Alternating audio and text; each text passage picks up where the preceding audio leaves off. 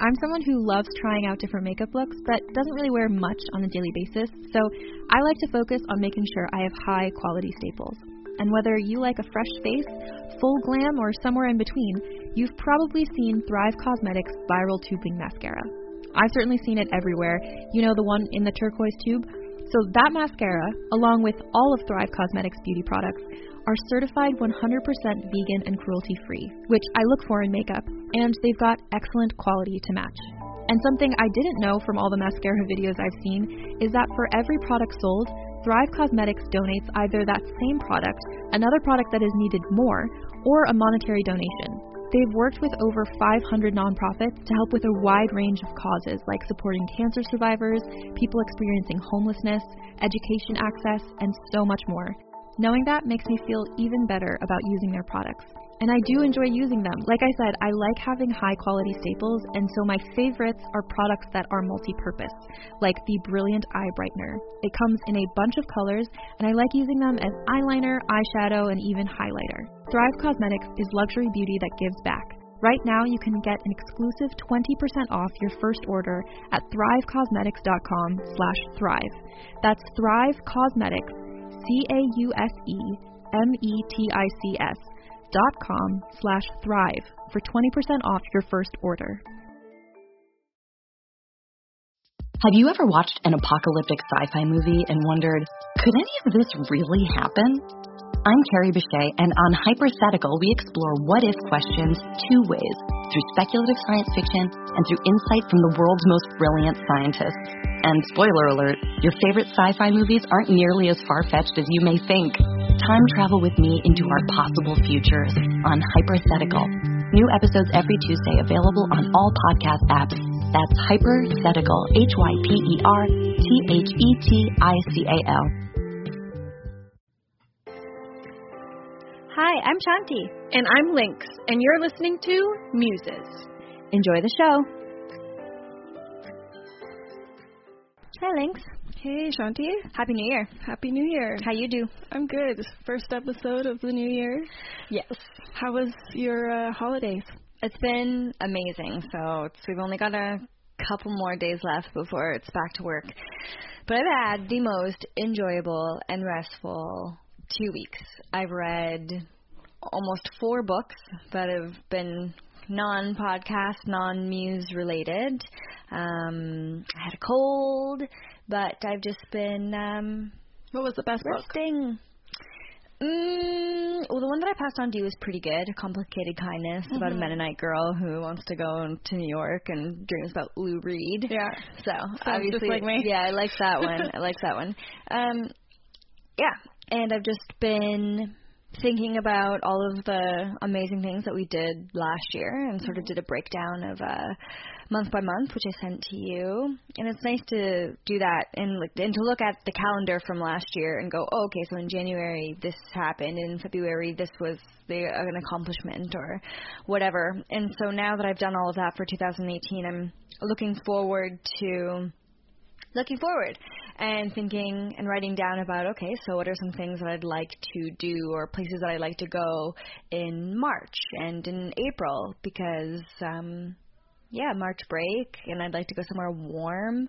Um april is the international doll convention in las vegas and right.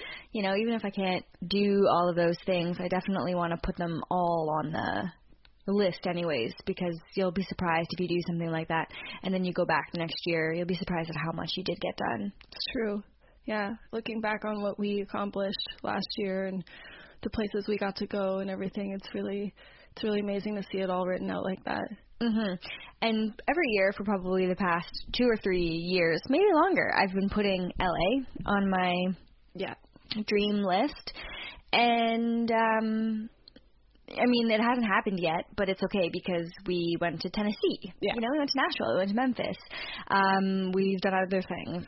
And We've gone is- other places. this is the year for this LA. is the year. Yeah. And our network is out in San Francisco, and I can't wait to meet everybody in person and check out the studios that they've been using and just learn more. Yeah. You know, learn more about editing and producing and then just getting that feel of like being, you know, in the same room with the people that um we've connected with so much with, but just Yeah, 2019. It's it's exciting. yeah. I mean, and on that note, for listeners who are either new or first time or long timers, um, we're two Canadian podcasters in Toronto. Yep. So it's always a special occasion when we can get out to the states and Yeah. yeah, Explore. It's, it's you know it's a bit of a bit of a travel, bit of a ways, but It's always do it. Yeah, it's exciting. and uh, we connected with so many amazing people in these last couple of years who are you know based in the states, probably more, right? We Mhm. probably talk to more Americans than more Canadians, For sure. For sure. and uh, so it'd be fun to go and just like pick off where we left off and do part twos and things like that. Yeah. So Lots of exciting things to look forward to. we're coming. So you're listening to Muses and stuff. Yeah. This episode is going to be a little different. We've never done a jazz episode before. But let's do a jazz episode Yeah. because let's start the new year smooth. And actually, for those who are keeping count, not that anybody really is, but the last episode that wasn't an interview, Lynx presented it as well. Yeah. So thanks for getting it together and presenting it. I have one on the way. I have one about halfway done, and I'm really excited for it. The only thing is, the reason why it's not done already is because in order to read the book, I have to go to the Toronto Reference Library because you cannot find it unless you want to pay the big bucks for it Yeah. online. I kind of had to do a little bit of that for this one as well. Mm. Um, I don't know why. Some of the best books, there's like only one copy left at the reference library, and yeah, you can't take it out, so you have to sit there and Yeah. do the work.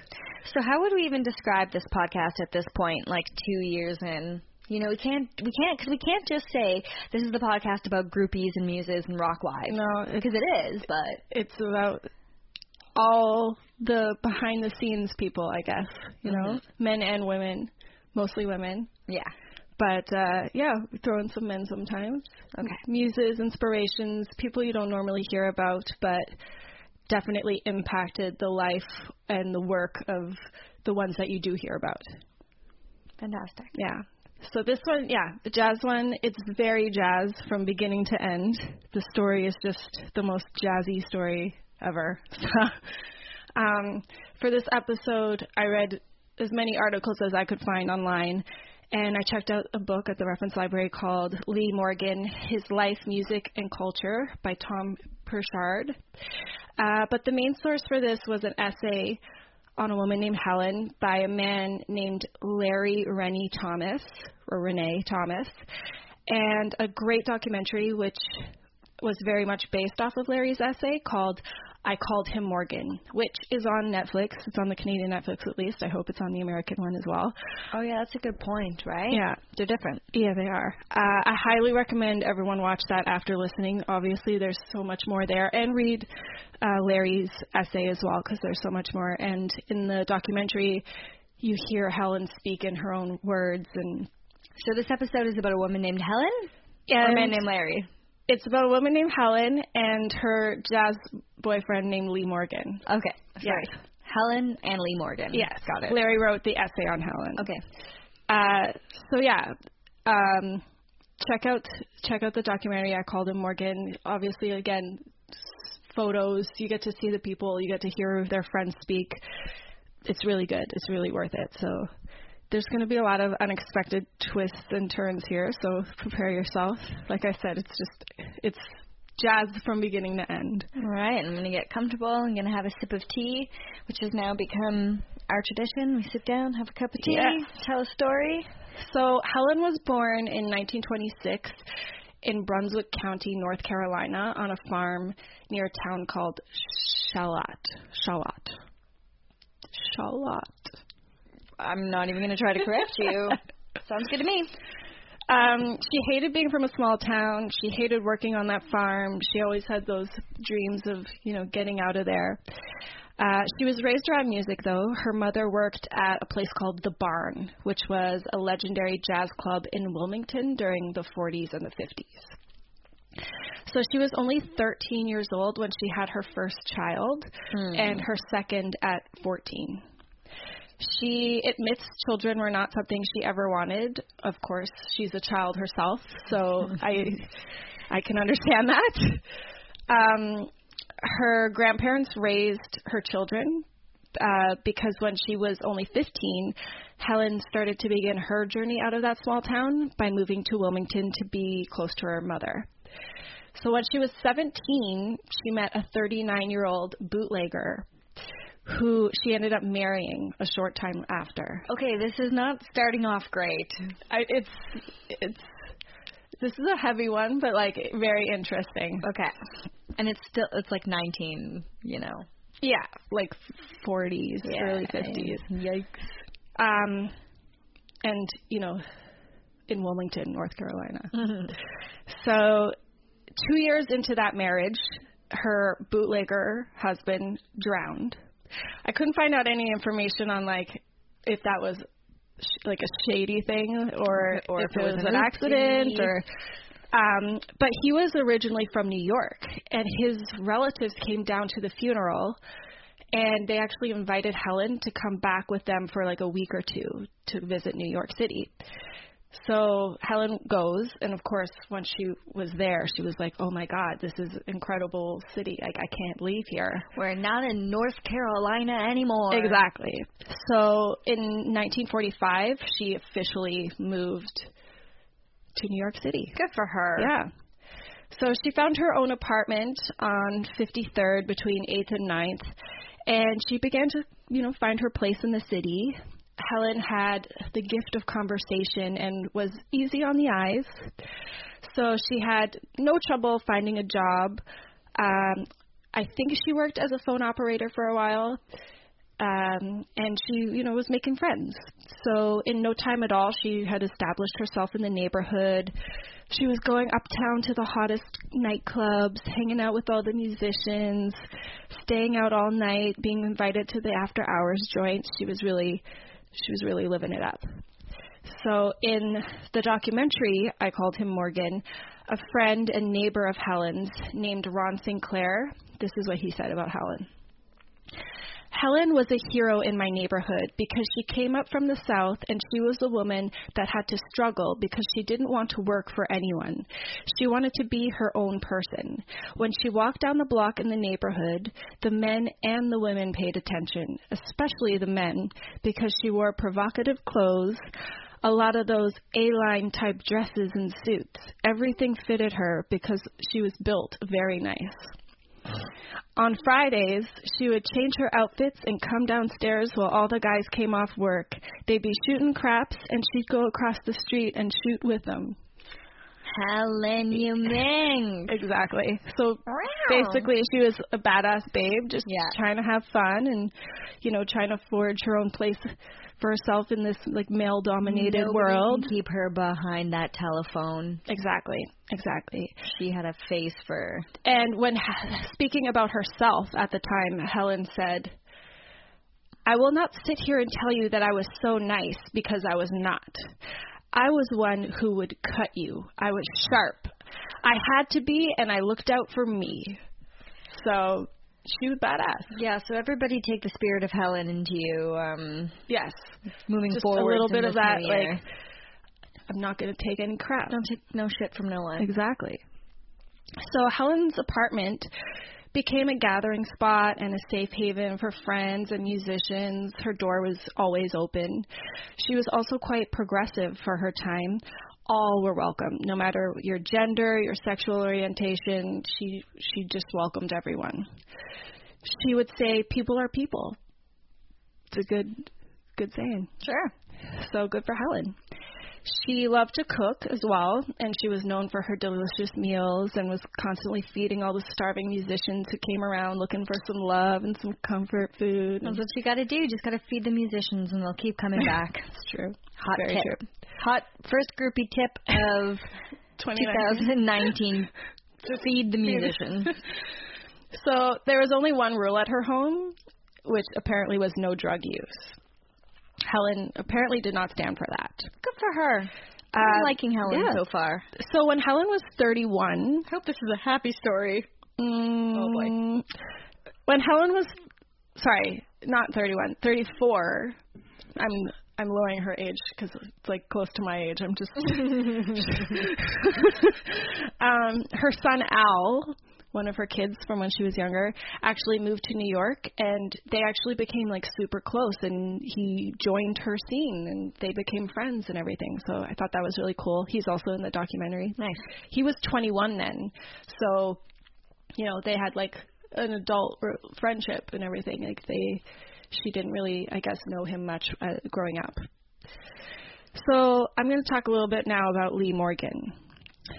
So Lee was born in Philadelphia on July 10th, 1938.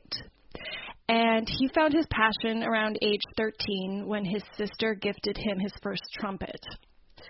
Lee could also play the sax.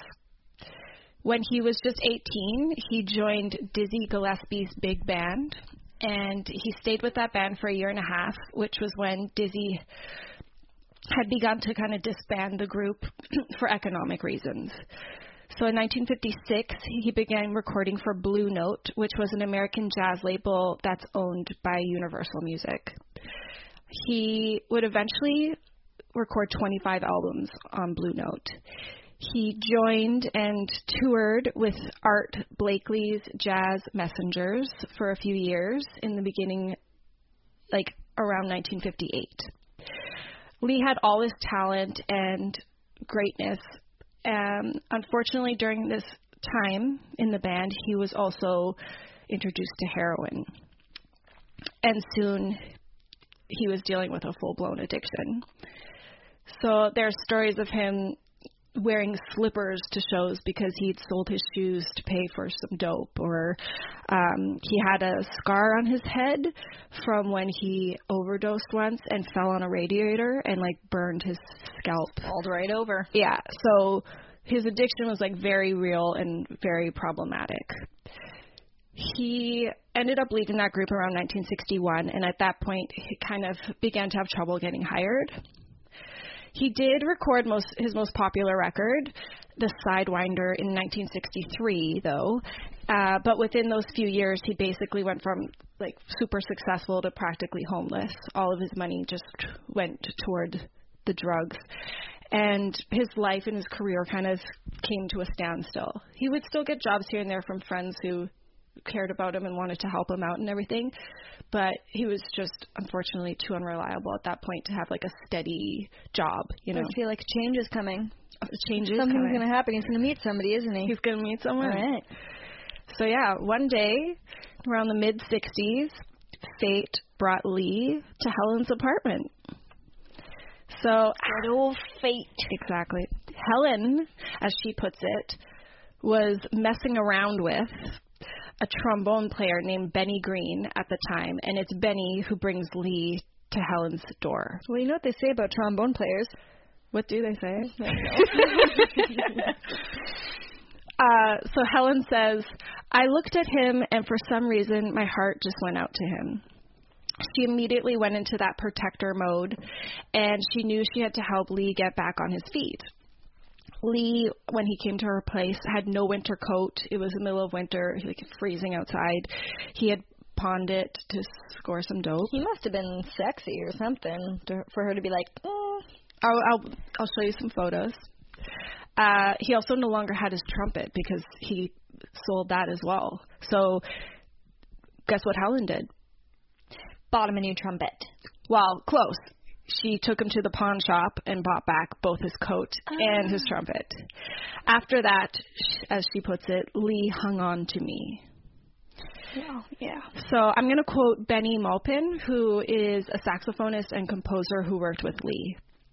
He says, I thought Helen was super. She was his confidant, his friend, his lover. She was older, and she was definitely unafraid to be with a person who was unstable. I don't know much about her background, but whatever it was gave her a strength. She had a real quiet strength about her, and he really trusted her.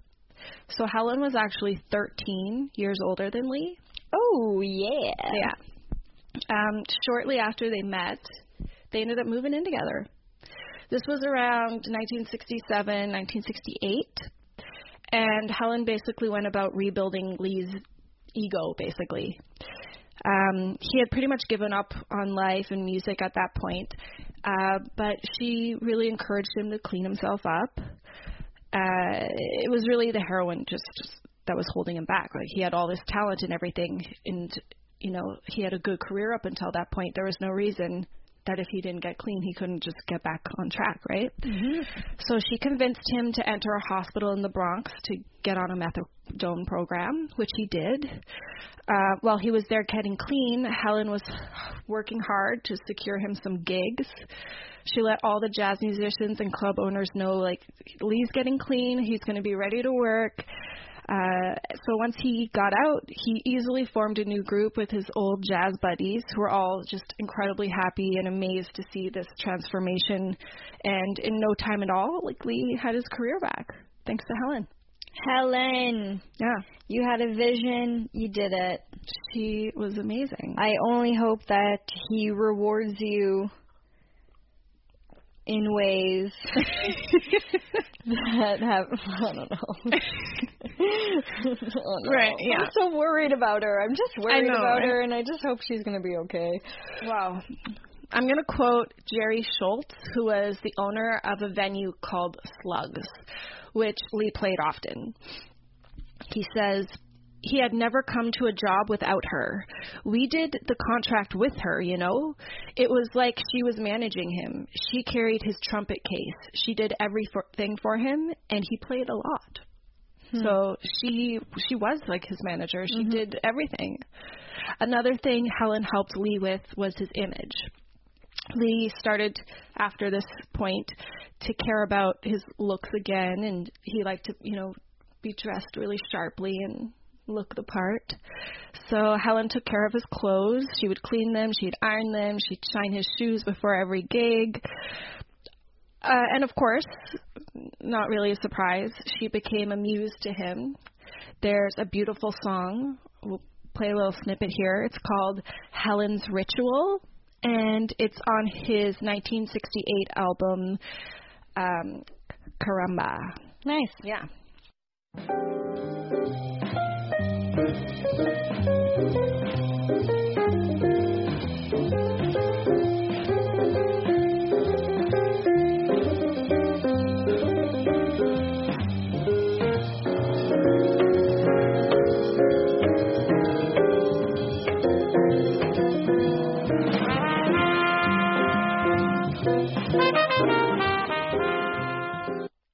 So Lee's career had him out on the road, and soon enough, thanks to Helen, who was booking him shows in Chicago and all along the West Coast, and even engagements in the Caribbean, she was negotiating all his deals. She arranged all his flights, his transportation, the accommodations. She did all of this for Lee so that Lee could just focus on his music. Quoting Lee himself, he said, Right now, it's just me and my wife. So, a lot of times, I'd say at least half the time, I take her with me. She serves as wife, cook, secretary, everything else, you know. Besides, it's a nice vacation for her as well. Though it doesn't sound like a vacation at all because she's Yeah. working her ass off. Yeah. And they're technically not actually married, but Okay. obviously they were living as if they were. So, yeah, Helen is happy, Lee's happy. They're just living it up.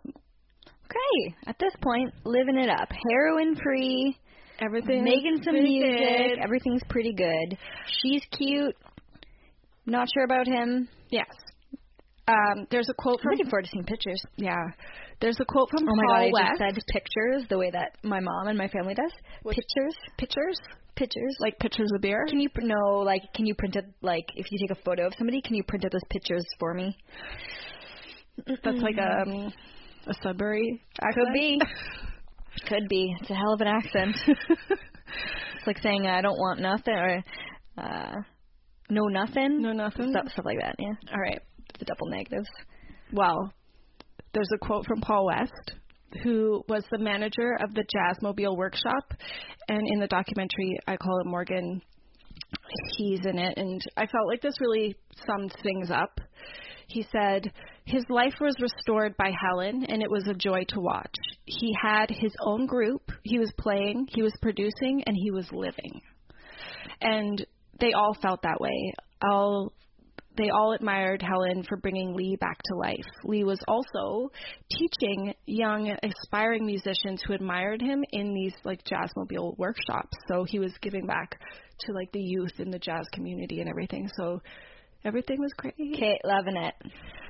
So Lee was at the height of his career now, and they were most definitely part of the jazz elite.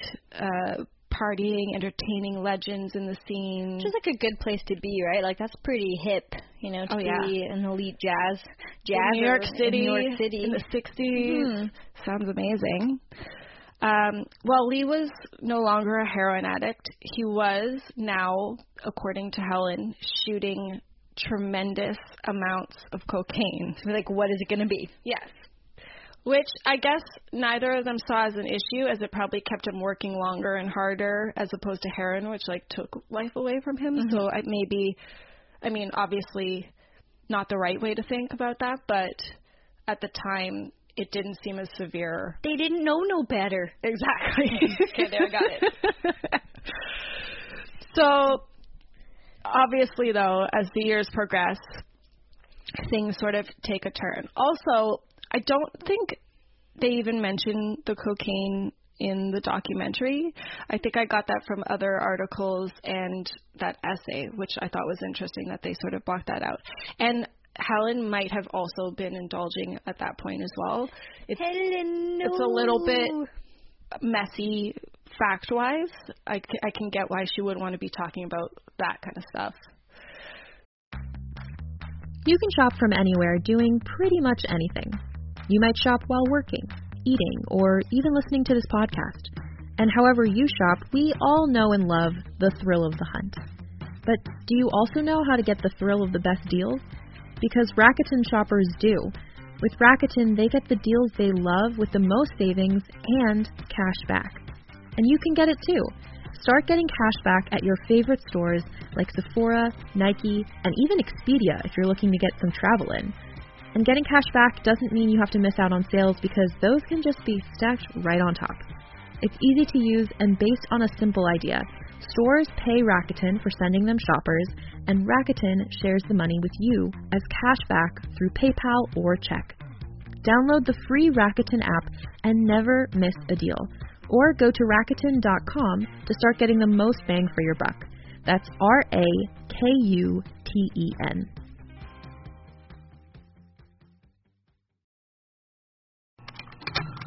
Contained herein are the heresies of Radolf Burntwine, erstwhile monk turned traveling medical investigator. Join me as I uncover the blasphemous truth of a plague ridden world that ours is not a loving God, and we are not its favored children. The heresies of Radolf Burntwine, coming January 2nd, wherever podcasts are available. But the years are progressing. Obviously, things are going to start to take a turn. Um, Lee began being a naughty boy. He started going out, not coming home for days at a time. And nobody's surprised. Exactly. So he'd met a woman named Judith Johnson, and he wasn't exactly hiding his infidelity. So, of course, this and the fact that she was much, much younger than Helen definitely had an effect on her, you know? Mhm. Uh, she says, Helen says, I think part of that might have been my fault because I might have started being too possessive or too much like a mother to him. Classic. Yes. I was much older than Morgan. I thought about it. It was like, to me, like I made him. You know, I brought you back. You belong to me. You're not supposed to go out there and do this. He started seeing a girl, and I understand it now. I was on him about using so much cocaine. You're using too much. You're not eating, and your nerves. I guess I was beginning to sound like a mother this girl had been after him for a long time. Once he got himself straight, she wanted him, and they were hanging out, and you know, he had somebody his age to play with. So sadly, Helen, you know, when hindsight realizes some things. That's not her fault though. Nope, definitely That- not. Well, I get that that's mothering a little bit, and she is older, so it has that extra effect. That's also just caring, right? yeah. You don't want the person you love to be doing tremendous amounts of cocaine every day. Sure don't. So since Judith was around Helen, Helen sort of started to take a step back. She was still managing Lee though. She was managing all the business side of things, and they were. she's making some coin. Uh, I'm not. I don't know. I don't know about that. But they were still technically living together. Uh, but Helen started to feel uncomfortable going out and everything, so she began staying at home. She wasn't going to as many gigs anymore, only like the more important ones. One of those happened to be a TV special. She said, Naturally, I was there, but that didn't mean nothing because when we left, he was going to go to her, and I was going on to, you know, I'm not one of those women that can talk about I'm the main woman and you've got somebody else out there. I'm not that built that way. That's not me. I'm no main woman if you're leaving here every night or leaving me here every night by myself while you're out with somebody else. I'm not the main. No. So she's you know, she's main. taken it really hard, Mm. which understandably. She actually tried committing suicide by swallowing poison. Yeah. Lee was home when it happened and he took her to the hospital where her stomach was pumped, thankfully. Helen decided I need to get away from this. Like I'm going to go to Chicago, visit some friends, but she says Lee begged her not to go. And to quote Helen, she said, I said, We can't live like this. It's not me. I didn't go to Chicago and I told him, You know, Morgan, I'm making the biggest mistake of my life. She would be correct about that. yes. So 1972 rolls in and not much has changed. They were still sort of living together. Lee was still seeing Judith, and Helen was still managing him. She booked him an entire week of shows at Slugs. That was going to be in February. On a whim, she decided, "I'm I'm going to go. I'm going to go. Like I manage him. He's my man, or he's supposed to be my man. I'm going to go to one of these final shows." So she had planned to go to Slugs and then go to the Vanguard later with other friends. So on February 18th, New York City was experiencing this super insane snowstorm. And Lee had been with Judith earlier in the day, and Judith didn't live in Manhattan, so she had driven up and had planned to drive home, but they ended up in a bad car accident. Lee and Judith. Yes, thanks to the weather. So her car was actually totaled, but both of them came out of it unharmed. It was very lucky. So Lee was late for the gig, but he managed to get there, and Judith came with him because her car was totaled, so she couldn't go home. But Judith wasn't supposed to be there, right? Right. So Judith said she was waiting on a taxi and she had no intention to even stay, but she was there when Helen arrived. So Helen, obviously uncomfortable in her presence, asked their friend, a guy named Paul West, to ask Lee to get her to leave. Obviously, there are different points of view on everything that's going to happen now. There's, you know, Judith's side, there's Helen's side. Uh, Everyone kind of sees things a little What's differently. gonna happen? So Helen or Judith says Helen went off on Lee about something and it caused a fight. Um, Helen says Judith walked over to Lee and her and said, I thought you weren't supposed to be with her anymore, to which Lee replied, I'm not with this bitch, which is a terrible thing to say about Helen. Um, so either way, Helen is hurt, kind of acting out. Um, maybe she hit Lee. I've also read things about Lee hitting her at this point as well. Something happened. Lee grabbed Helen, got her out of the club. He like removed Helen from the club. Helen didn't have her coat or her purse because they were inside. Oh, sorry, she did have her purse. She didn't have her coat. So she turns around to to try to get back in the club, and um, quoting Helen, she says, I guess he told the bouncer that I couldn't come back in. The bouncer said to me, Miss Morgan, I hate to tell you, but Lee don't want me to let you in. So Helen was pissed, obviously. And unfortunately, at the time, Helen happened to have a gun in her purse. Oh no. Yes. So she said, "Oh, I'm coming in." And I guess the bouncer saw the gun. So he was like, "Okay, yeah, he like you're coming in. That's all right."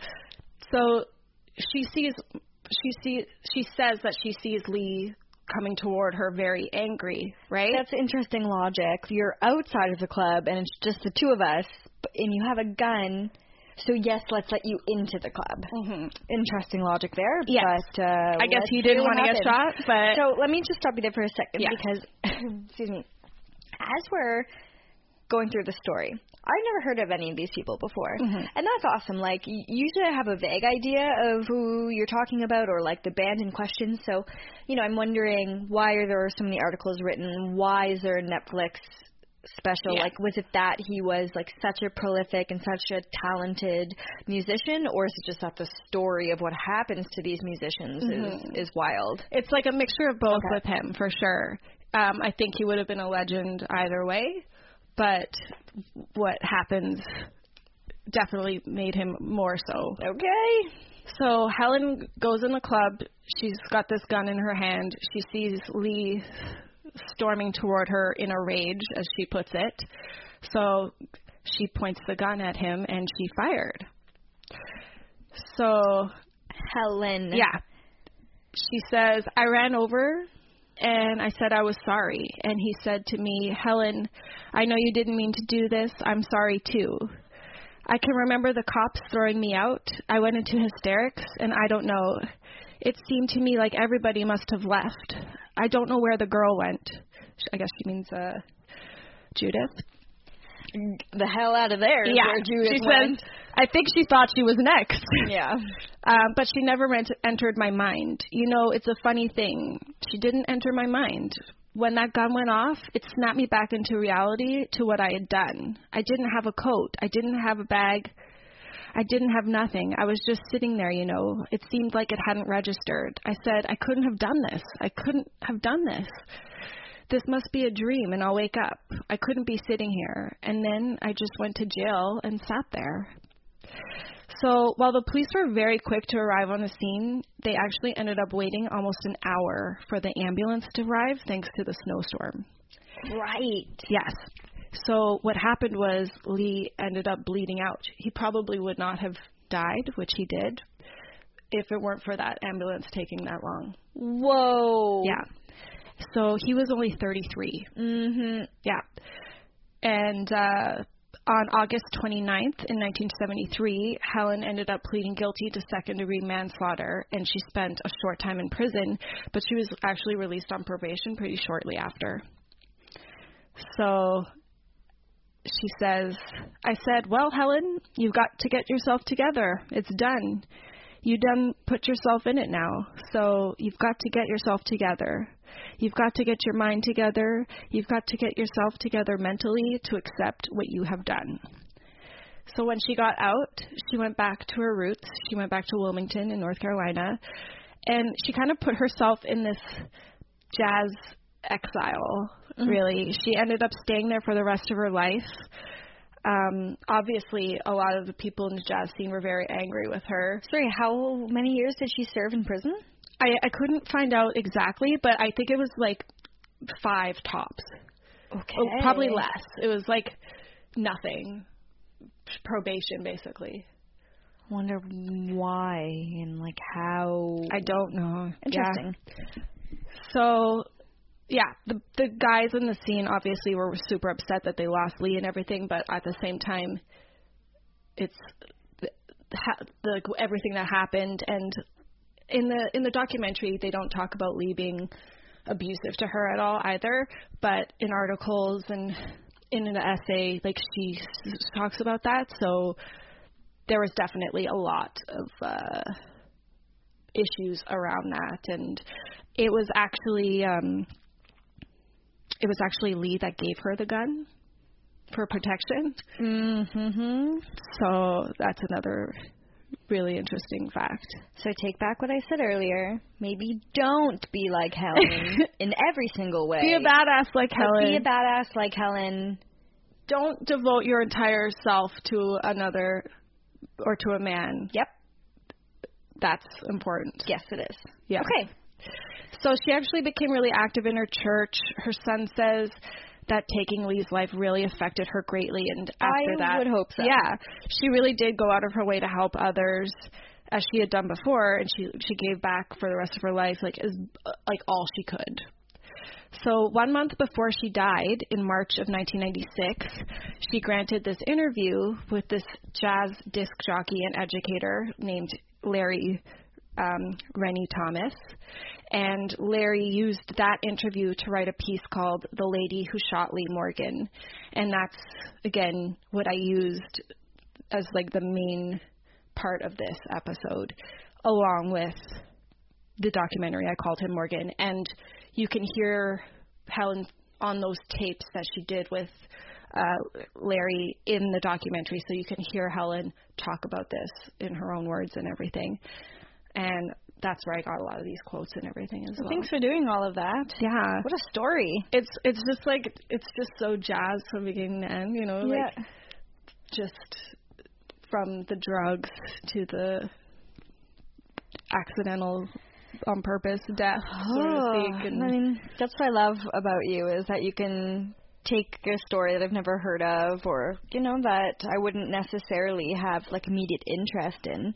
Um and it's fascinating and it's they're weird. yeah, it's crazy too. Like that most people probably don't know about that unless you're a, like a jazz aficionado, right? Yeah. Sorry, she's still alive? No, she passed. Okay. 1986. She actually passed like a month or two after she recorded those. Those yeah. It was okay. like she needed to get her story out. Mhm. Mhm. Yeah. Wow. And you. poor poor Lee, only 33. So she was in her 40s. Yes. Yeah. Yeah. I don't know, like yeah, that's that's pretty wild and I don't know, I'd like to oh cool, Links is showing me a photo. I'll post this photo Yeah, up on the for the, for the main photo. Yeah. Mhm. So I'm going to watch this documentary. Do so. Yeah, I'm going to watch this documentary. Um before I do that, I I do have some last things I have to do around the house because as you know, I got everything in order. Mhm. Yeah, like seriously got things into order. I know where every single piece of clothing I own is because I was not good with that. And um we're going to put like you know, we're going to sort out the different bags and things like that. So, mm, definitely one of my not like I'm not going to say resolution, but like an intention for uh, you know, this year is to just keep being tidy. You know, clear space, clear mind, that kind of thing. And I'm starting boxing tomorrow. That's exciting. Yeah. I want to join you. Yeah. Gonna do it. Oh, and to meal prep a little bit more because uh just with how busy I am um the last couple of months before the holiday break there, I was just eating way too much grocery store sushi. Well, it's a new year, new beginning, Yeah. and uh yeah, I hope everyone liked a different story. It's fun to do the rock and roll stories. Mhm. I like learning about new genres and you know, we did the punk rock one last time with the cramps and now we got a jazz one in and let us know, you know, give us some feedback. Let us know which episodes you like best and Yeah, do you like something completely new and different and people that you've never heard of before? Um, we have a lot of wonderful interviews coming up. yeah. This Exciting, year. Oh, I'm so excited for it. Like some that are going to hopefully be in person with a little bit of traveling, and then I, yeah. There's a lot there's a lot of exciting things. Mhm. And yeah, I got some other jazz ones in mind for throughout the year and of course, some more punk rock ones. Mine's country. And, yeah. Next, next uh, that's that that's exciting. I'm really excited for yours actually. It's gonna be really funny too. Yeah. Lighthearted. Yeah. Yeah. After this, we definitely. I wanted, yeah, I wanted it to be the first one of the new year because it's so inspiring. Um, but you know, it is. This is a little less inspiring, but very interesting. and yeah, w- companion piece with the documentary. So go watch it and uh, let us know what you think. Yeah. Mm-hmm. And thanks to everybody for being so interactive and vocal on um especially Instagram. Yeah. Like the the um birthday photos and the anniversary photos of the rock stars and the muses and you know, people really care and um they care about these people and we Mhm. love hearing about it. So thank you for the Mhm. comments and keep those going. And one other perk that we had in the holiday season, we got to meet uh, Bree and Kylie. Oh, that was nice. Yeah. um, some Instagram friends uh, who are dollies as well. yes, And the in the New York group. yeah, and that was exciting. They came up here and visited, and we got to spend some time with them. And we love meeting new dolls, and can't wait to meet more throughout the year. Yeah, I'm gonna go do uh, my tarot reading of 2019. So we'll Nice. see. We'll see what comes up with that. Yeah, I think I'm heading to New York soon. Actually, Oh, I'm so happy for you. it's my happy place. So I was actually having a conversation last night. I was out with a couple of friends, and we were talking about how you know Lynx is so New York, and I'm so California. yeah, And being from Canada, we don't really have an equivalent. I suppose our New York is Toronto, which is Mhm. where we are. Yeah. And I don't want to complain about being here. Like, if I'm going to be anywhere in Canada, this is the place. this is the place sure. to be. Absolutely. Uh, if you want to do or be involved in the things that we like Yeah. and are involved in. Um, but there's no California equivalent no, in that's Canada. for sure.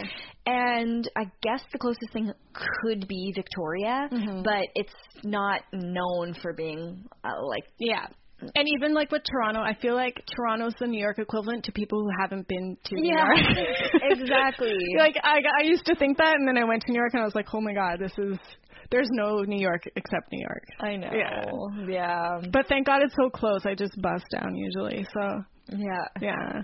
Well, I'm looking forward to your um adventures there. Mhm. And we've sent our uh all of the videos that we took from Tennessee off to uh a bud who's going to put them all together so you guys can look forward to not just hearing us but seeing some of the things that we got up to Yeah, and I'm excited. you know, it's a first kick at the can, and it is what it is, and it's by no means, you know, professional. We're just gonna put it out there. You gotta take risks, and you gotta give it a go, and um, it was it's fun. Yeah. All right. Well, that's the first one of 2019. feels good. Yeah. Okay, thanks, Links. Of course. And you guys can all head over to rockandrollarchaeology.com. Check out the network Pantheon. Mhm. New year, new name, Yep. and uh yeah, all so the many shows other great there. shows there. you're adding more shows Yeah. as the year goes on and it's like it's wild to even keep up with the network to just know that all of the amazing things that they're doing so Yeah, those guys are talk incredible. about that when the time is right Yeah. okay All right. take care everybody we love you Have you ever watched a futuristic sci fi movie and wondered, but wait, could any of this really happen? And will I live long enough to see it? That's what our show Hypothetical is about.